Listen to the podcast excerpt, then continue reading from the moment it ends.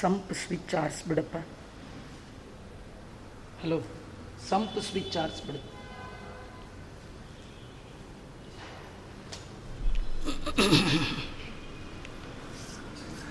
ಶ್ರೀ ಗುರುಭ್ಯೋ ನಮಃ ಹರಿ ಓಂ.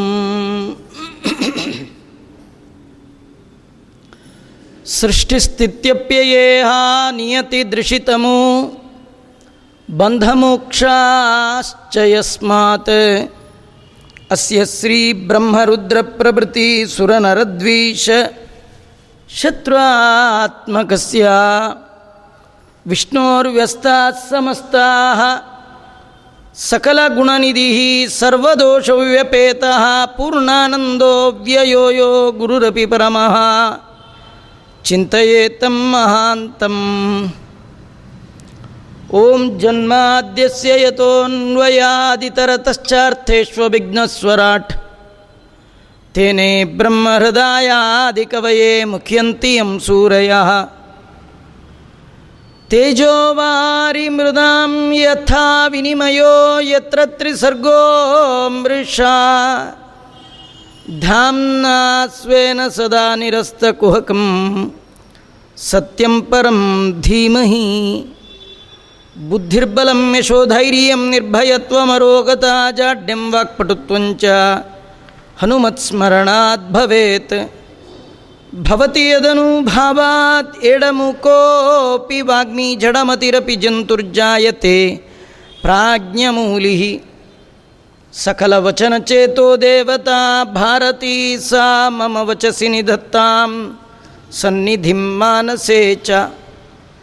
ಯಂ ಪ್ರವ್ರಜಂತಮನುಪೇತಮಪೇತಕೃತ್ಯಂ ದ್ವೈಪಾಯನೋ ವಿರಹ ಕಾತರ ಜುಹಾವಾ ಪುತ್ರೇತಿ ತನ್ಮಯತಯಾ ತರವೋಪಿ ನೇದುಹೂತಂ ಸರ್ವಭೂತಹೃದಯ ಮುನಿಮಾನತೋಸ್ಮಿ. ನಮೋಸ್ತು ತಾತ್ವಿಕ ದೇವಾ, ವಿಷ್ಣು ಭಕ್ತಿಪರಾಯಣ. ಧರ್ಮಮಾರ್ಗೇ ಪ್ರೇರೆಯಂತು ಭವಂತಃ ಸರ್ವಯೇವ ಹಿ ಅರ್ಥಿಕಲ್ಪಿತಕಲ್ಪೋಯಂ ಪ್ರತ್ಯರ್ಥಿಗಜಕೇ ಸರಿ. ವ್ಯಾಸತೀರ್ಥಗುರುರ್ಭೂಯಾದಸ್ಮದಿಷ್ಟಾರ್ಥಸಿದ್ಧಯೇ. ತಪೋ ವಿದ್ಯಾ ವಿರಕ್ತ್ಯಾದಿ ಸದ್ಗುಣೌಘಾಕರಾನಹಂ ವಾದಿರಾಜಗುರೂನ್ ವಂದೇ ಹಯಗ್ರೀವ ಪದಾಶ್ರಯಾನ್. ಮೂಕೋಪಿ ಯತ್ಪ್ರಸಾದೇನ ಮುಕುಂದ ಶಯನಾಯತೆ. ರಾಜರಾಜಾಯತೆ ರಿಕ್ತೋ ರಾಘವೇಂದ್ರಂ ತಮಾಶ್ರಯೇ. ಆಪಾದಮೂಲಿಪರ್ಯಂತಂ ಗುರುಣಾಮಾಕೃತಿಂ ಸ್ಮರೇತ್. ತೇನ ವಿಘ್ನಾ ಪ್ರಣಶ್ಯಂತಿ, ಸಿದ್ಧ್ಯಂತಿ ಚ ಮನೋರಥಾ ಸ್ವಸ್ತಿಸ್ತು ಸತಾಂ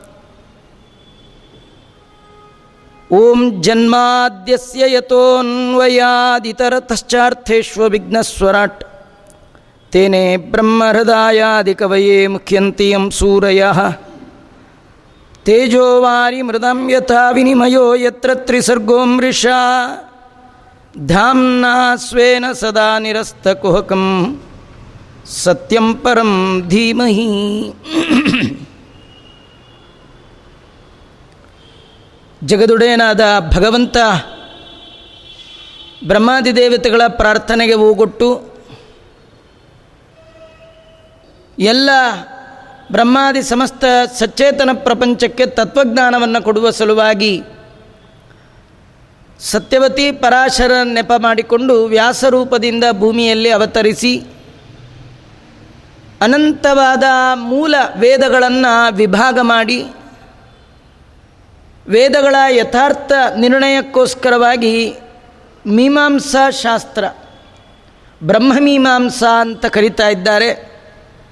ಅಂತಹ ಸೂತ್ರಗಳನ್ನೆಲ್ಲ ರಚನೆ ಮಾಡಿಕೊಟ್ಟು ವೇದ ಮತ್ತು ವೇದಾಂತದ ತಿರುಳು, ಅದನ್ನು ಪುರಾಣಗಳ ಒಳಗೆ ವೇದವ್ಯಾಸದೇವರು ಕೊಟ್ಟಿದ್ದಾರೆ. ಅಂತಹ ಪುರಾಣಗಳಲ್ಲಿ ಸರ್ವೋತ್ಕೃಷ್ಟವಾದಂತಹ ಪುರಾಣ ಶ್ರೀಮದ್ ಭಾಗವತ ಈ ಭಾಗವತವನ್ನು ಆರಂಭ ಮಾಡಿ ವ್ಯಾಸರು ಆದಿಯಲ್ಲಿ ಮಂಗಳಾಚರಣೆಯನ್ನು ಮಾಡಿದ್ದಾರೆ. ಓಂ ಜನ್ಮಾದ್ಯಸ್ಯ ಯತಃ ಅಂತ ಆರಂಭ ಮಾಡ್ತಾ ಇದ್ದಾರೆ. ಜಗದ್ಗುರು ಮಧ್ವಾಚಾರ್ಯರು ಭಾಗವತ ಈ ಪುರಾಣದ ಮಹಿಮೆ ಯದ್ಯಪಿ ಮಧ್ವಾಚಾರ್ಯರು ಬರುವ ತನಕ ಮತ್ತಾರಿಗೂ ಕೂಡ ಪುರಾಣದಲ್ಲಿ ಇಷ್ಟು ಮಹಿಮೆ ಇದೆ ಅಂತ ಗೊತ್ತಿಲ್ಲ. ಪುರಾಣ ಅಂತಂದರೆ ಅದು ವಯಸ್ಸಾದವರು, ಕಿವಿ ಕೇಳಲಾರ್ದವರು, ಇಂಥವ್ರು ಕೇಳಲಿಕ್ಕೆ ಲಾಯಕ್ಕಾಗಿರ್ತಕ್ಕಂಥದ್ದು ಅಂತ ಅದನ್ನು ಒಂದು ಬದಿಗಿಟ್ಟಿದ್ರು. ವೇದ, ವೇದಾಂತ, ಅರ್ಥಾತ್ ಮೀಮಾಂಸಾ ಶಾಸ್ತ್ರ ಅದರ ಪಾಠ, ಪ್ರವಚನ ಅದೆಲ್ಲ ಬಹಳ ಎತ್ತರ. ಆದರೆ ಯಾರಿಗೆ ಈ ವೇದದಲ್ಲಿ ಬ್ರಹ್ಮಮೀಮಾಂಸಾ ಒಳಗೆ ಹೆಚ್ಚು ಪರಿಶ್ರಮ ಇಲ್ಲ? ಓದಲಿಕ್ಕೆ ಅಂತ ಬಂದವ. ಅವನು ಸರಿಯಾಗಿ ಓದಲಿಲ್ಲ ಅಂದರೆ ಅವ್ರು ಹೇಳೋದು ಪುರಾಣ ಅಂತ ಪುರಾಣವನ್ನು ಅತ್ಯಂತ ಕೆಳಸ್ಥಾನದಲ್ಲಿ ಇಟ್ಟರು ಆದರೆ ಜಗದ್ಗುರು ಮಧ್ವಾಚಾರ್ಯರು ಬಂದ ಮೇಲೆ ಮಾತ್ರ ಪುರಾಣ ಅನ್ನತಕ್ಕಂಥದ್ದು ಎಷ್ಟು ದೊಡ್ಡದು? ಅದರ ಹಿರಿಮೆ ಏನು? ಅದರ ಒಂದು ಮಹಿಮೆ ಏನು ಅಂತ ತೋರಿಸಿಕೊಟ್ಟ ಮಹಾನುಭಾವರು, ಮಧ್ವಾಚಾರ್ಯರು. ಎಲ್ಲ ವೇದವನ್ನು ಅಧ್ಯಯನ ಮಾಡಿದರೂ, ಎಲ್ಲ ಸೂತ್ರಗಳನ್ನು ಅವನು ಅಧ್ಯಯನ ಮಾಡಿದರೂ ಕೂಡ ಅವನಿಗೆ ನಿಶ್ಚಿತ ತತ್ವಜ್ಞಾನ ಬರಬೇಕು ಅಂತಾದರೆ ಪುರಾಣದ ಅಧ್ಯಯನ ಅತ್ಯವಶ್ಯಕವಾದದ್ದು.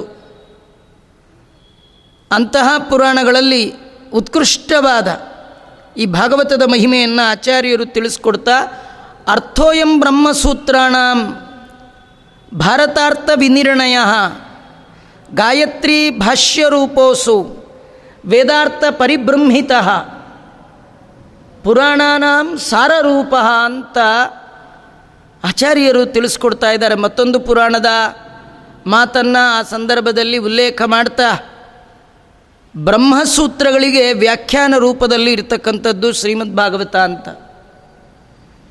ಮಹಾಭಾರತದ ಅರ್ಥ ನಿರ್ಣಯವನ್ನು, ಭಾಗವತವನ್ನು ನೋಡ್ತಾ, ಭಾಗವತದ ಅರ್ಥ ನಿರ್ಣಯವನ್ನು, ಮಹಾಭಾರತವನ್ನು ನೋಡ್ತಾ ಸರಿಯಾಗಿ ನಾವು ತಿಳ್ಕೊಳ್ಬೇಕು. ವೇದಾರ್ಥದಿಂದ ಕೂಡಿರ್ತಕ್ಕಂಥದ್ದು. ಉಳಿದೆಲ್ಲ ಪುರಾಣಗಳ ಸಾರ ಶ್ರೀಮದ್ ಭಾಗವತ. ಹಾಗಾಗಿ ಗಾಯತ್ರಿಗೆ ಭಾಷ್ಯ ರೂಪದಲ್ಲಿ ಇರ್ತಕ್ಕಂಥದ್ದು.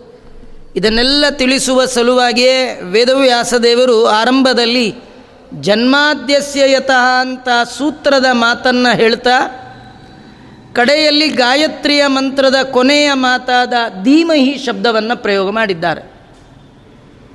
ಈ ಮಂಗಳಾಚರಣೆಯ ಈ ಮೊದಲ ಶ್ಲೋಕಕ್ಕೆ ಅನೇಕ ರೀತಿಯ ಅರ್ಥಗಳು. ಆದರೆ ಹದಿನೈದು ದಿನದಲ್ಲಿ ಹದಿನೆಂಟು ಸಾವಿರ ಶ್ಲೋಕಾತ್ಮಕವಾಗಿ ಮುನ್ನೂರ ನಲವತ್ನಾಲ್ಕು ಅಧ್ಯಾಯಗಳನ್ನು ನೋಡುವ ಸಂದರ್ಭದಲ್ಲಿ ಹೇಳಕ್ಕೆ ಆಗೋದಕ್ಕಿಂತಲೂ ಹೇಳಲಿಕ್ಕಾಗದೇ ಇರೋದೇ ಜಾಸ್ತಿ. ಹೇಳಿದ್ದಕ್ಕಿಂತೂ ಹೇಳಲಾರದೆ ಉಳಿಯೋದೇ ಜಾಸ್ತಿ ಉಳಿಯುತ್ತೆ. ನಮಗೆ ಹೇಳ್ತಾ ಹೇಳ್ತಾ ಎಷ್ಟು ಹೇಳಲಿಲ್ಲ ಅನ್ನೋದರ ಪರಿಚಯ ಆಗತ್ತೆ ವಿನ ಎಷ್ಟು ಹೇಳಿದ್ವಿ ಅದು ಪರಿಚಯ ಆಗೋಲ್ಲ. ಹೀಗಾಗಿ ಈ ಮಂಗಳಾಚರಣೆಯ ಪದ್ಯದಲ್ಲಿ ಧೀಮಹಿ ಧ್ಯಾನ ಮಾಡೋಣ ಅಂತಾರೆ. ವೈದಿಕ ವ್ಯಾಕರಣ ಅದು, ಸಾಮಾನ್ಯ ವ್ಯಾಕರಣ ಅಲ್ಲ. ಇದು ವೇದ ತುಲ್ಯ ಗಾಯತ್ರಿಗೆ ಭಾಷ್ಯ ರೂಪವಾದದ್ದು ಅಂತ ತಿಳಿಸುವ ಸಲುವಾಗಿಯೇ ವೈದಿಕ ಪ್ರಯೋಗವಾದ ಧೀಮಹಿ ಶಬ್ದವನ್ನು ವ್ಯಾಸರು ಇಲ್ಲಿ ಪ್ರಯೋಗ ಮಾಡಿದ್ದಾರೆ. ಧೀಮಹಿ ಅಂದರೆ ಧ್ಯಾನಿಸೋಣ, ಧ್ಯಾನ ಮಾಡೋಣ. ಯಾರು ಹೇಳುವ ನಾವು ಕೇಳುವ ನೀವು. ಇಬ್ಬರು ಸೇರಿ ಧ್ಯಾನ ಮಾಡೋಣ. ಯಾರನ್ನ ಸತ್ಯಂ? ಅವನು ಯಾರವನು? ಪರಂ ಸತ್ಯಂ ಪರಂ ಧೀಮಹಿ. ಯಾರು ಸತ್ಯ ಶಬ್ದ ವಾಚ್ಯನಾಗಿದ್ದಾನೋ, ಸತ್ಯ ಅಂದರೆ ಸಮೀಚೀನವಾದ, ಯಥಾರ್ಥವಾದ ಜ್ಞಾನ ಮತ್ತು ಆನಂದ. ಇದೇ ಯಾರ್ದು ದೇಹವೋ ಅವನಿಗೇನು ಹೆಸರು? ಸತ್ಯ ಅಂತ ಕರಿತಾ ಇದ್ದಾರೆ. ಅವನು ಎಂಥವ? ಅವನು ಪೂರ್ಣನಾದವ, ಪರಿಪೂರ್ಣನಾದವ. ಎಲ್ಲ ಗುಣಗಳಿಂದ ಅಪೂರ್ಣ. ಅಂತಹ ಪರಂ ಪರಂ ಅಂದರೆ ಇನ್ನೊಂದು ನಮಗಿಂತ ಭಿನ್ನನಾದವ. ಪರಂ ಅಂದರೆ ನಮಗಿಂತೂ ಎತ್ತರದವ, ನಮಗಿಂತೂ ಅಲ್ಲ, ಎಲ್ಲರಿಗಿಂತಲೂ ಸರ್ವೋತ್ತಮನಾದವ. ಅಂತಹ ಸತ್ಯ ಶಬ್ದವಾಚ್ಯನಾದ ಆ ಭಗವಂತನನ್ನು, ಪರಮಾತ್ಮನನ್ನು ಧ್ಯಾನ ಮಾಡೋಣ. ಇದು ಅರ್ಥ. ನಿಜವಾಗಿಯೂ ನಾವು ಯಾರನ್ನಾರು ಧ್ಯಾನಿಸಬೇಕಾದ್ರೆ, ನೆನಪು ಮಾಡಿಕೊಳ್ಬೇಕಾದ್ರೆ, ಅವ್ರನ್ನ ನೋಡಿರಬೇಕು. ಮನೆಗೆ ಯಾರಾದರೂ ಬಂದರೆ ಹೇಳ್ತಾರೆ, ಇಷ್ಟೋ ತನಕ ನಿಮ್ಮನ್ನೇ ಧ್ಯಾನಿಸ್ತಾ ಇದ್ದೆ, ಅಂದು ಬಂದ್ರಿ ಅಂತ. ನೀವು ಯಾರನ್ನಾದರೂ ಧ್ಯಾನ ಮಾಡಬೇಕು, ಸ್ಮರಣೆಗೆ ತಂದ್ಕೊಳ್ಬೇಕಂದ್ರೆ ಒಮ್ಮೆ ನೋಡಿರಬೇಕು. ಆದರೆ ಈ ದೇವರನ್ನು ಯಾರಾದರೂ ನೋಡಿದ್ದಾರಾ? ಆ ಭಗವಂತ ಯಾರ ಕಣ್ಣಿಗಾದರೂ ಕಂಡಿದ್ದಾನ? ಸಾಮಾನ್ಯವಾಗಿ ಇಂದ್ರಿಯಕ್ಕೆ ಭಗವಂತ ಗೋಚರ ಆಗೋಲ್ಲ. ಈ ಚಕ್ಷುಸ್ಸು, ಈ ಕಣ್ಣು, ಈ ಕೈ, ಈ ಕಿವಿ, ಈ ಕಾಲು ಆ ಭಗವಂತನನ್ನು ನೋಡುವ, ಕೇಳುವ ಪರಿಪೂರ್ಣವಾದ ಸಾಮರ್ಥ್ಯ ಇವುಗಳಿಗಿಲ್ಲ. ಹಾಗಾದರೆ ಕಾಣದಿರುವ ದೇವರನ್ನು ಧ್ಯಾನ ಮಾಡೋದಾದರೂ ಹೇಗೆ? ದೇವರ ಧ್ಯಾನ ಮಾಡಿ ಅಂತ ಹೇಳ್ತೀರಿ, ಮಾಡ್ತೀವಿ, ಸಿದ್ಧ.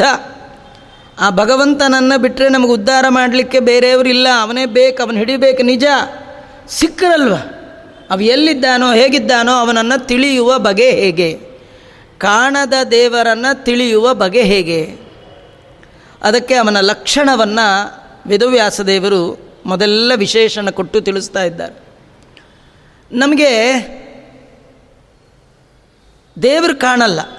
ಆದರೆ ದೇವರು ಮಾಡಿದ ಕಾರ್ಯ ಕಾಣ್ತಾ ಇದೆ. ಆ ಕಾರ್ಯ ಮಾಡಿದ ಕರ್ತೃ ಕಾಣ್ತಾ ಇಲ್ಲ.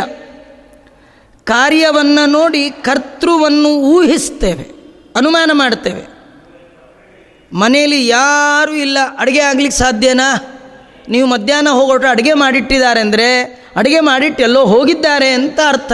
ಅಡುಗೆ ಆಗಿದೆ ಅಂದರೆ ಕಾರ್ಯ ನೋಡಿ ಕಾರಣವನ್ನು ಊಹಿಸುವಂತೆ ಕಾಣದ ದೇವರನ್ನು ಕಾಣುವ ಜಗತ್ತಿನ ಒಳಗೆ ದೇವರನ್ನು ತಿಳ್ಕೊಳ್ಬೇಕಂತೆ. ಅದನ್ನೇ ಮಧ್ವಗುರುಗಳಂತಾರೆ ಬಹುಚಿತ್ರ ಜಗದ್ಬಹುದಾಕರಣ ಪರಶಕ್ತಿರನಂತ ಗುಣಪರಮ. ದೇವರನ್ನು ನೋಡುವ ಬಯಕೆ ಇದೆಯಾ? ದೇವರು ಕಾಣಲ್ಲ, ಅವನು ಮಾಡಿದ ಕಾರ್ಯ ಇದೆ. ಈ ಕಾರ್ಯ ನೋಡಿ ಈ ಕಾರ್ಯಕ್ಕೆ ಕಾರಣವಾದ ಜಗತ್ಕಾರಣನಾದ ಭಗವಂತನ ಬಗೆಯನ್ನು ತಿಳ್ಕೊಳ್ಳಿ. ಹಾಗಾದರೆ ದೇವರು ಅಂದರೆ ಯಾರು? ಯಾರು ಈ ಜಗತ್ತಿನ ನಿರ್ಮಾಣ ಮಾಡಿದ್ದಾನೋ? ಜನ್ಮಾದಿ ಅಸ್ಯ ಜಗತ್ತ, ಈ ಜಗತ್ತಿಗೆ ಕಣ್ಣಿಗೆ ಕಾಣುವ ಈ ಜಗತ್ತನ್ನು ಯಾರು ಸೃಷ್ಟಿ ಮಾಡಿದ್ದಾನೋ? ಜನ್ಮ ಮಾತ್ರ ಅಲ್ಲ, ಆದಿ ಶಬ್ದದಿಂದ ಉಳಿದೆಲ್ಲವೂ ಕೂಡ, ಸೃಷ್ಟಿ, ಸ್ಥಿತಿ, ಲಯ, ನಿಯಮನ, ಜ್ಞಾನ, ಎಲ್ಲವನ್ನು ಯಾರು ಕೊಡ್ತಾ ಇದ್ದಾನೋ ಅವನೇ ಭಗವಂತ. ಇವನನ್ನು ವೇದಗಳು ತಿಳಿಸ್ತಾ ಇದೆ. ಏನಂತ? ಯಥೋ ಇಮಾನಿ, ಯಾರು ಈ ಜಗತ್ತನ್ನು ಸೃಷ್ಟಿ ಮಾಡಿದ್ದಾನೋ, ಯಾರು ಈ ಎಲ್ಲ ಜೀವಜಾತದ ಸೃಷ್ಟಿಕರ್ತನಾಗಿದ್ದಾನೋ, ಯಾವೆಲ್ಲ ಜೀವಜಾತ ಯಾರನ್ನು ಆಶ್ರಯ ಮಾಡಿಕೊಂಡು ತನ್ನ ಬದುಕನ್ನು ನಡೆಸ್ತಾ ಇದೆಯೋ ಅವನು ದೇವರು ಅಂತ. ನಿಜವಾಗಿ ಆ ಭಗವಂತನ ತಿಳ್ಕೊಳ್ಳಿಕ್ಕಿರೋದು ಒಂದೇ ಒಂದು ಮಾರ್ಗ ಅಂದರೆ ಆಗಮಗಳು. ಸದಾಗಮೈಕ ವಿಜ್ಞೇಯಂ ದೇವರನ್ನು ತಿಳಿಲಿಕ್ಕೆ ಬೇರೆ ದಾರಿ ಇಲ್ಲ. ವೇದಗಳು ಮಾತ್ರ ಭಗವಂತನನ್ನು ತಿಳಿಸ್ಕೊಡ್ತಾ ಇದೆ ಅಲ್ಲ, ಬರೀ ವೇದಗಳ ಅಂದರೆ ಇತರತಃ ಅನ್ವಯಾತ್. ಉಳಿದದ್ದಿದೆ. ಯಾವುದು? ಪ್ರತ್ಯಕ್ಷ ಮತ್ತು ಅನುಮಾನ. ಆಗಮ ಪ್ರಧಾನವಾಗಿ ದೇವರನ್ನು ಹೇಳಿದರೆ ಆಗಮಕ್ಕೆ ಅನುಸಾರಿಯಾದಂತಹ ಅನುಮಾನ. ಇದನ್ನು ಕೂಡ ನಾವು ಸೇರಿಸ್ಕೊಂಡು ದೇವರನ್ನು ತಿಳಿಬಹುದು.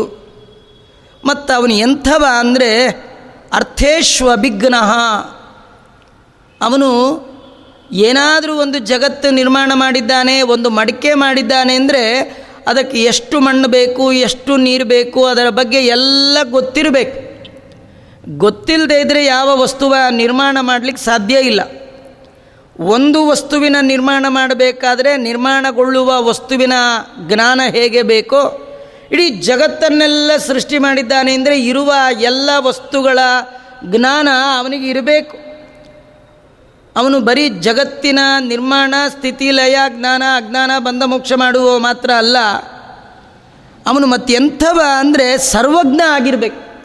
ನಾವು ಒಂದು ಮನೆಯನ್ನು ನೋಡಿ, ಈ ಮನೆಯನ್ನು ಕಟ್ಟಿದ ಇಂಜಿನಿಯರ್ ಭಾರೀ ಬ್ರಿಲಿಯಂಟ್ ಅಂತ ನಾವು ಹೇಳ್ತೀವಿ. ಹೇಗೆ?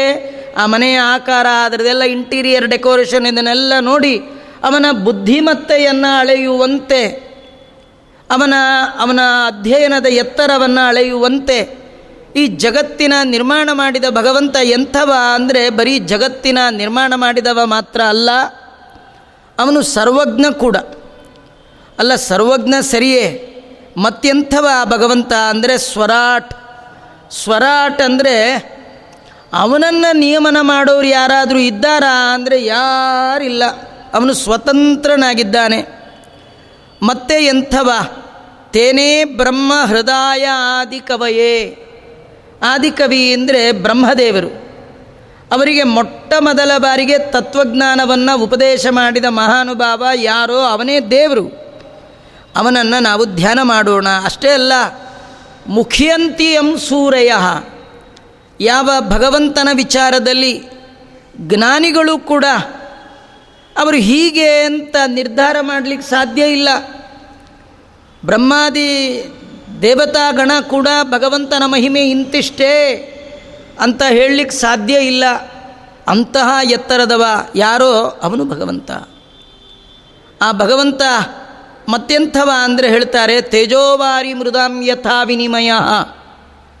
ಯತ್ರತ್ರಿ ಸರ್ಗೋಮೃಷ ಭಗವಂತ ಮೂರು ಬಗೆಯ ಸೃಷ್ಟಿಯನ್ನು ಮಾಡಿದ್ದಾನ ಒಂದು ತೇಜಸ್ಸೃಷ್ಟಿ ವಾರಿ ಸೃಷ್ಟಿ ಮೃತ್ ಸೃಷ್ಟಿ ತೇಜಸ್ಸೃಷ್ಟಿ ಅಂದರೆ ಭಗವಂತ ತನ್ನ ಮೂಲ ರೂಪ, ಅನಂತ ಪದ್ಮನಾಭ ರೂಪ.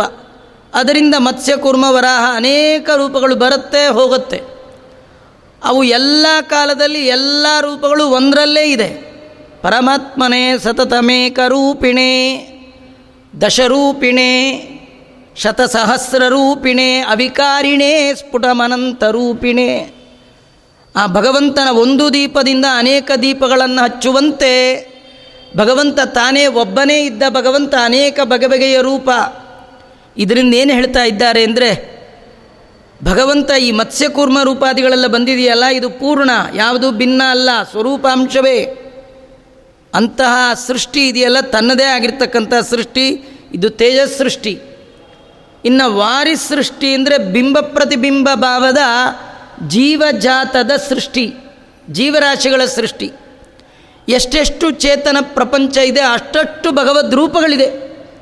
ಎಲ್ಲ ಪ್ರಾಣಿ ಪ್ರಪಂಚ ಚೇತನಾಚೇತನಾತ್ಮಕವಾದ ಎಲ್ಲದರ ಒಳಗೆ ಭಗವಂತ ಇದ್ದಾನೆ ತದಾಕಾರನಾಗಿದ್ದಾನೆ ತದ್ಭಿನ್ನನಾಗಿದ್ದಾನೆ, ತದ್ವಾಚ್ಯನಾಗಿದೆ, ಅಷ್ಟು ಭಗವದ್ ರೂಪಗಳು ಇರ್ತಕ್ಕಂಥದ್ದು. ಇನ್ನು ಮೃತ್ ಸೃಷ್ಟಿ ಅಂದರೆ ಜಡ ಸೃಷ್ಟಿ ಅವುಗಳಲ್ಲಿಯೂ ಕೂಡ ಭಗವಂತ ಇರ್ತಕ್ಕಂಥದ್ದು. ಅವುಗಳ ಇರುವಿಕೆಗೆ ಅವನು ಕಾರಣನಾಗಿದ್ದಾನೆ. ಇಂತಹ ಮುಬ್ಬಗೆಯ ಸೃಷ್ಟಿ ಇಷ್ಟೆಲ್ಲ ದೇವರು ಮಾಡ್ತಾ ಇದ್ದಾನೆ ಅಂದರೆ ಅವನಿಗೂ ಏನೋ ಸಮಥಿಂಗ್ ಇರಬೇಕು, ಏನೋ ಲಾಭ ಇರಬೇಕು. ಯಾಕಂದರೆ ಪ್ರಯೋಜನ ಇಲ್ಲದಿದ್ದರೆ ಯಾರು ಏನು ಕೆಲಸ ಮಾಡಲ್ಲ. ನ ಮಂದೋಪಿ ಪ್ರವರ್ತತೆ ಅಂತ. ಇನ್ನು ಭಗವಂತ ಸರ್ವಜ್ಞ ಅಂತೀರಿ ಇಷ್ಟೆಲ್ಲ ಕೆಲಸ ಮಾಡ್ತಾನೆ ಅಂತೀರಿ. ಇಷ್ಟೆಲ್ಲ ಮಾಡ್ತಾನೆ ಅಂದರೆ ಅವನಿಗೇನಾದರೂ ಪ್ರಯೋಜನ ಇದೆಯಾ ಅಂದರೆ ಮೃಷ ಅಂತ. ಅವನಿಗೇನು ಪ್ರಯೋಜನ ಇಲ್ಲ. ಮೃಷ ಅಂದರೆ ಅವನಿಗಿಲ್ಲ. ಆದರೆ ಸೃಷ್ಟರಾದ ನಮ್ಮೆಲ್ಲರಿಗೆ ಅಮೃಷ ಸುಳ್ಳಲ್ಲ.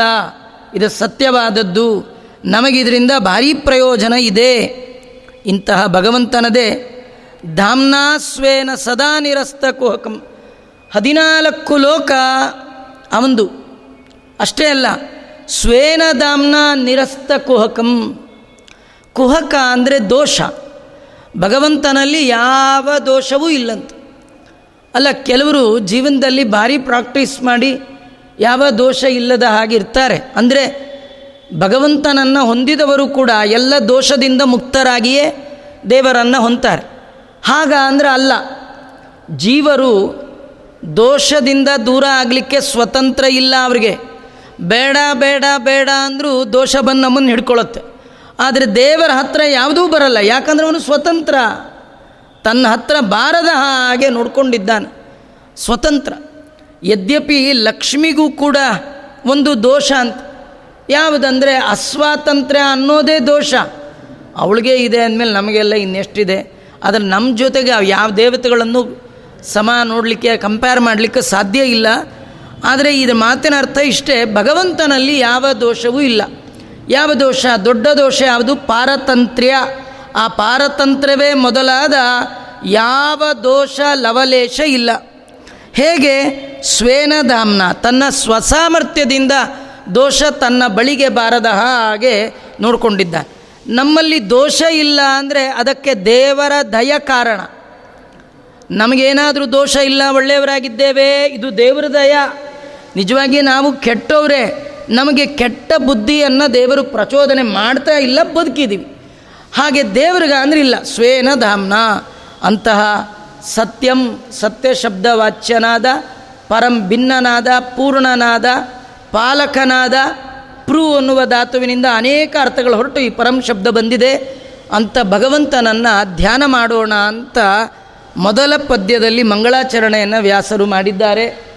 ಯದ್ಯಪಿ ಹನ್ನೆರಡು ಸ್ಕಂದಗಳ ಅರ್ಥ ನಾನು ಇದರೊಳಗೆ ಇರ್ತಕ್ಕಂಥದ್ದು.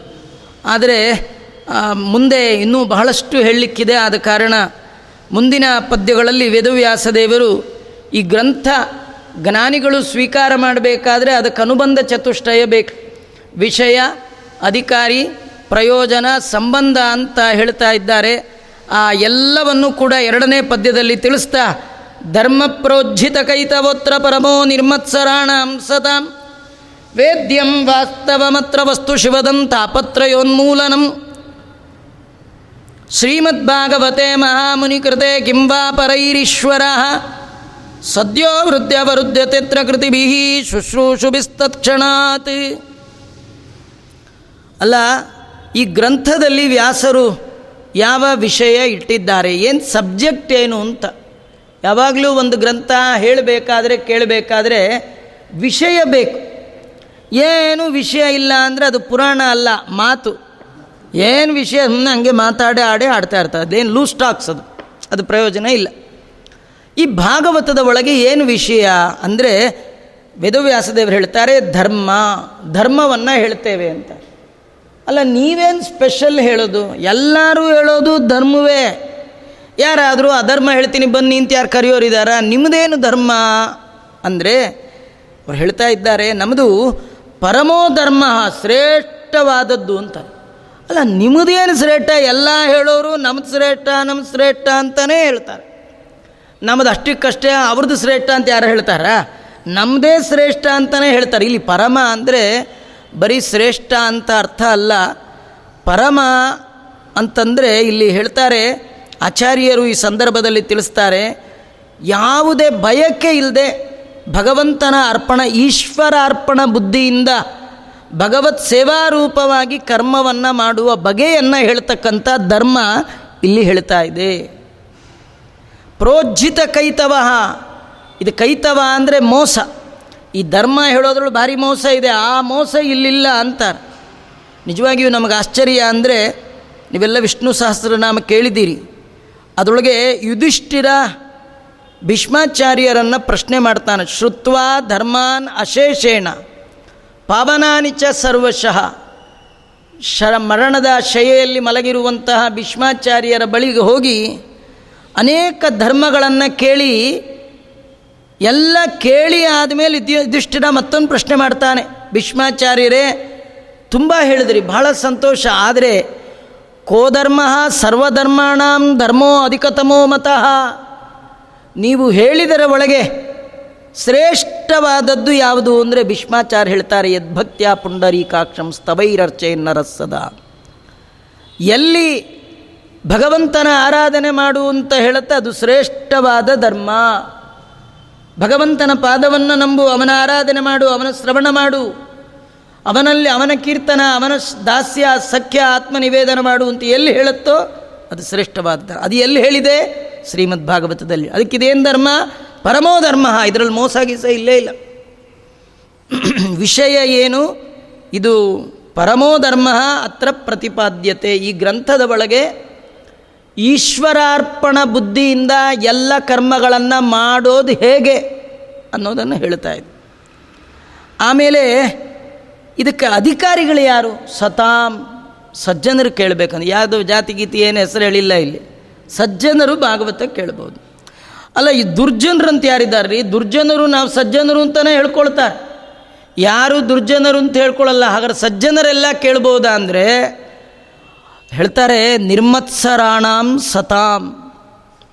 ಮಾತ್ಸರ್ಯ ಇರಬಾರ್ದು ನಿಮ್ಮ ಸಜ್ಜನಿಕೆಗೆ ಒಂದು ದೊಡ್ಡ ದೋಷ ಅಂದರೆ ಇನ್ನೊಬ್ಬರನ್ನ ಕಂಡ್ರೆ ಹೊಟ್ಟೆ ಕಿಚ್ಚು ಪಡ್ತಿರಲ್ಲ ಮಾತ್ಸರ್ಯ ಪಡ್ತಿರಲ್ಲ, ಅವನು ಬಾರಿ ಎತ್ತರಕ್ಕೆ ಹೋಗ್ಬಿಟ್ಟ ನಾ ಇಲ್ಲೇ ಉಳ್ಕೊಂಡ್ಬಿಟ್ಟೆ.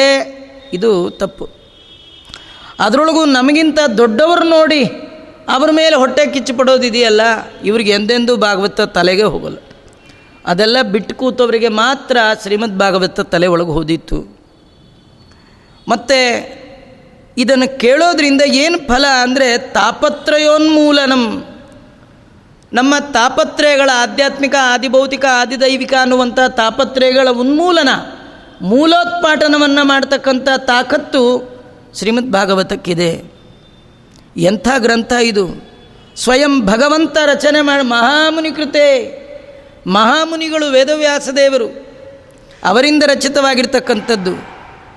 ಅಪರೈರೀಶ್ವರ, ಬೇರೆ ಯಾರ ಕೈಲೂ ಇದನ್ನು ಮಾಡಲಿಕ್ಕೆ ಸಾಧ್ಯ ಇಲ್ಲ.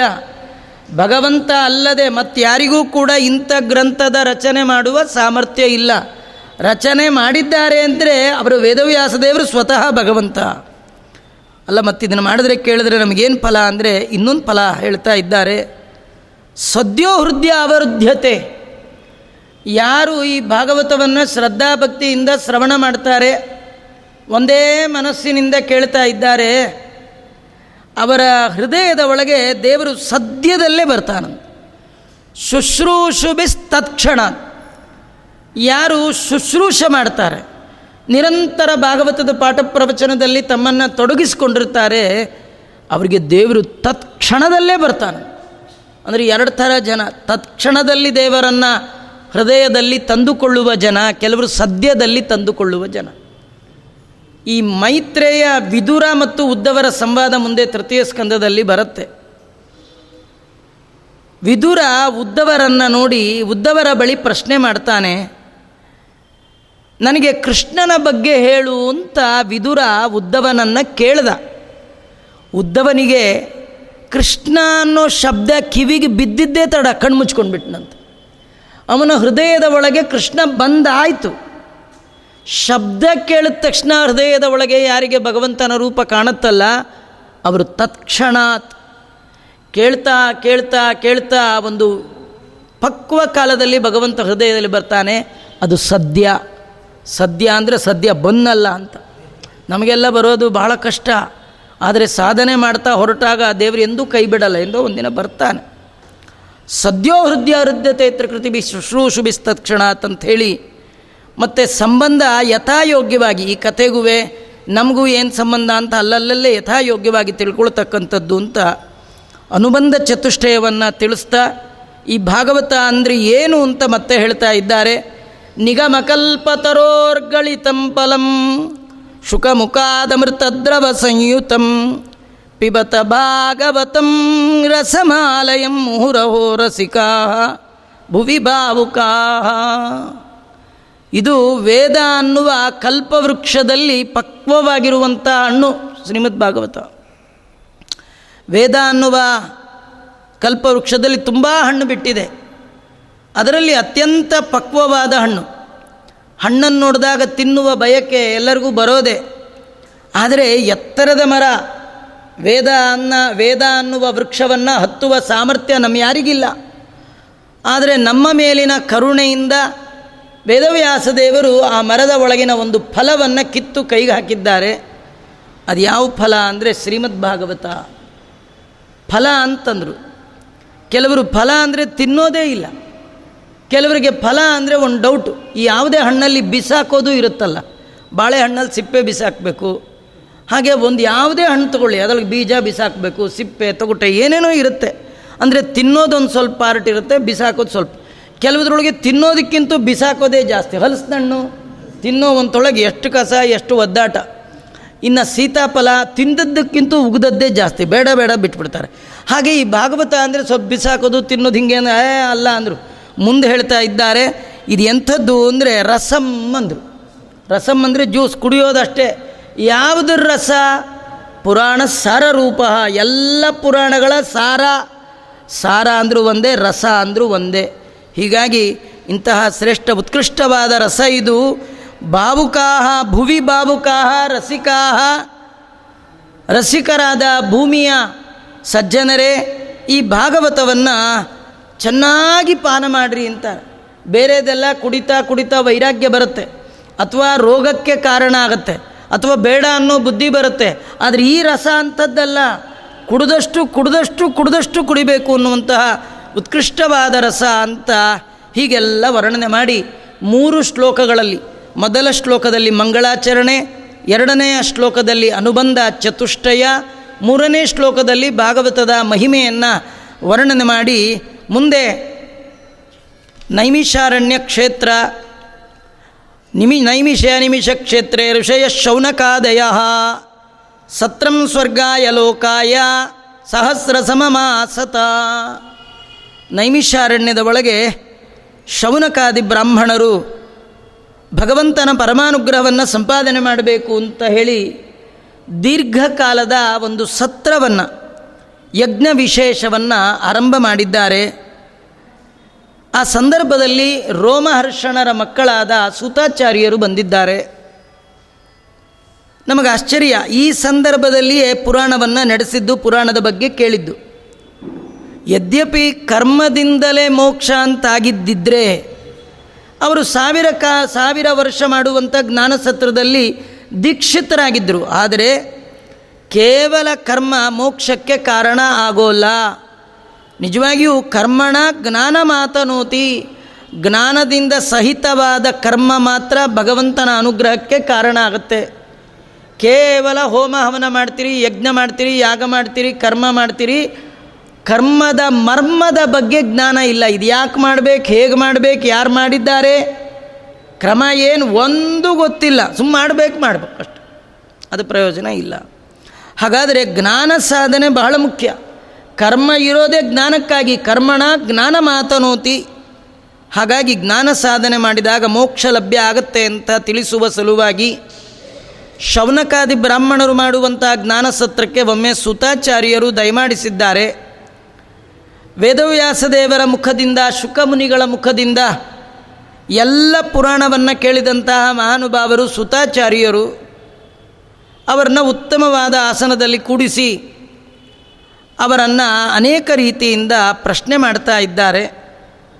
ಶೌನಕಾದಿ ಬ್ರಾಹ್ಮಣರು ಸೂತರನ್ನು ಕೇಳಿದ್ದು ಆರು ಪ್ರಶ್ನೆ. ಆರು ಪ್ರಶ್ನೆಗೆ ಉತ್ತರ ರೂಪವಾಗಿ ಸೂತರು ಹೇಳಿದ್ದು ಹನ್ನೆರಡು ಸ್ಕಂದಗಳ ಶ್ರೀಮದ್ ಭಾಗವತ. ಕೇಳಿದ ಮೊದಲ ಪ್ರಶ್ನೆ ಯಾವುದು? ಪುಂಸಾಂ ಏಕಾಂತತ ಶ್ರೇಯಸ್ ತನ್ನ ಶಮಿಸಿತು ಮರ್ಹತಿ. ಮನುಷ್ಯ ಮಾತ್ರದವರು ಉದ್ಧಾರ ಆಗಲಿಕ್ಕೆ ಏನು ಮಾಡಬೇಕು ಅದು ಹೇಳಿ. ಇದು ಎಲ್ಲರಿಗೂ ಮನುಷ್ಯರಿಗೆ ತಾನೆ. ಇದು ನಮಗೆ ನಿಮಗೆ ಅಂತಲ್ಲ, ಇಡೀ ಜಗತ್ತಿನ ಮನುಕುಲ. ಉದ್ಧಾರ ಆಗಬೇಕು. ಹಾಗಾದ್ರೆ ಏನು ಮಾಡಬೇಕು? ಸಾಧನೆಗೆ ಮಾರ್ಗ ಯಾವುದು? ಇದು ಕೇಳಿದು. ನಾವು ಏನೇನೋ ಸಾಧನೆ ಅಂತ ಏನೇನೋ ಮಾಡ್ತೀವಿ, ಏನೇನೋ ಮಾಡಲಿಕ್ಕಿದೆ, ತುಂಬ ಇದೆ ರೀ. ಆದರೆ ನಮಗೆ ಟೈಮೇ ಇಲ್ಲ.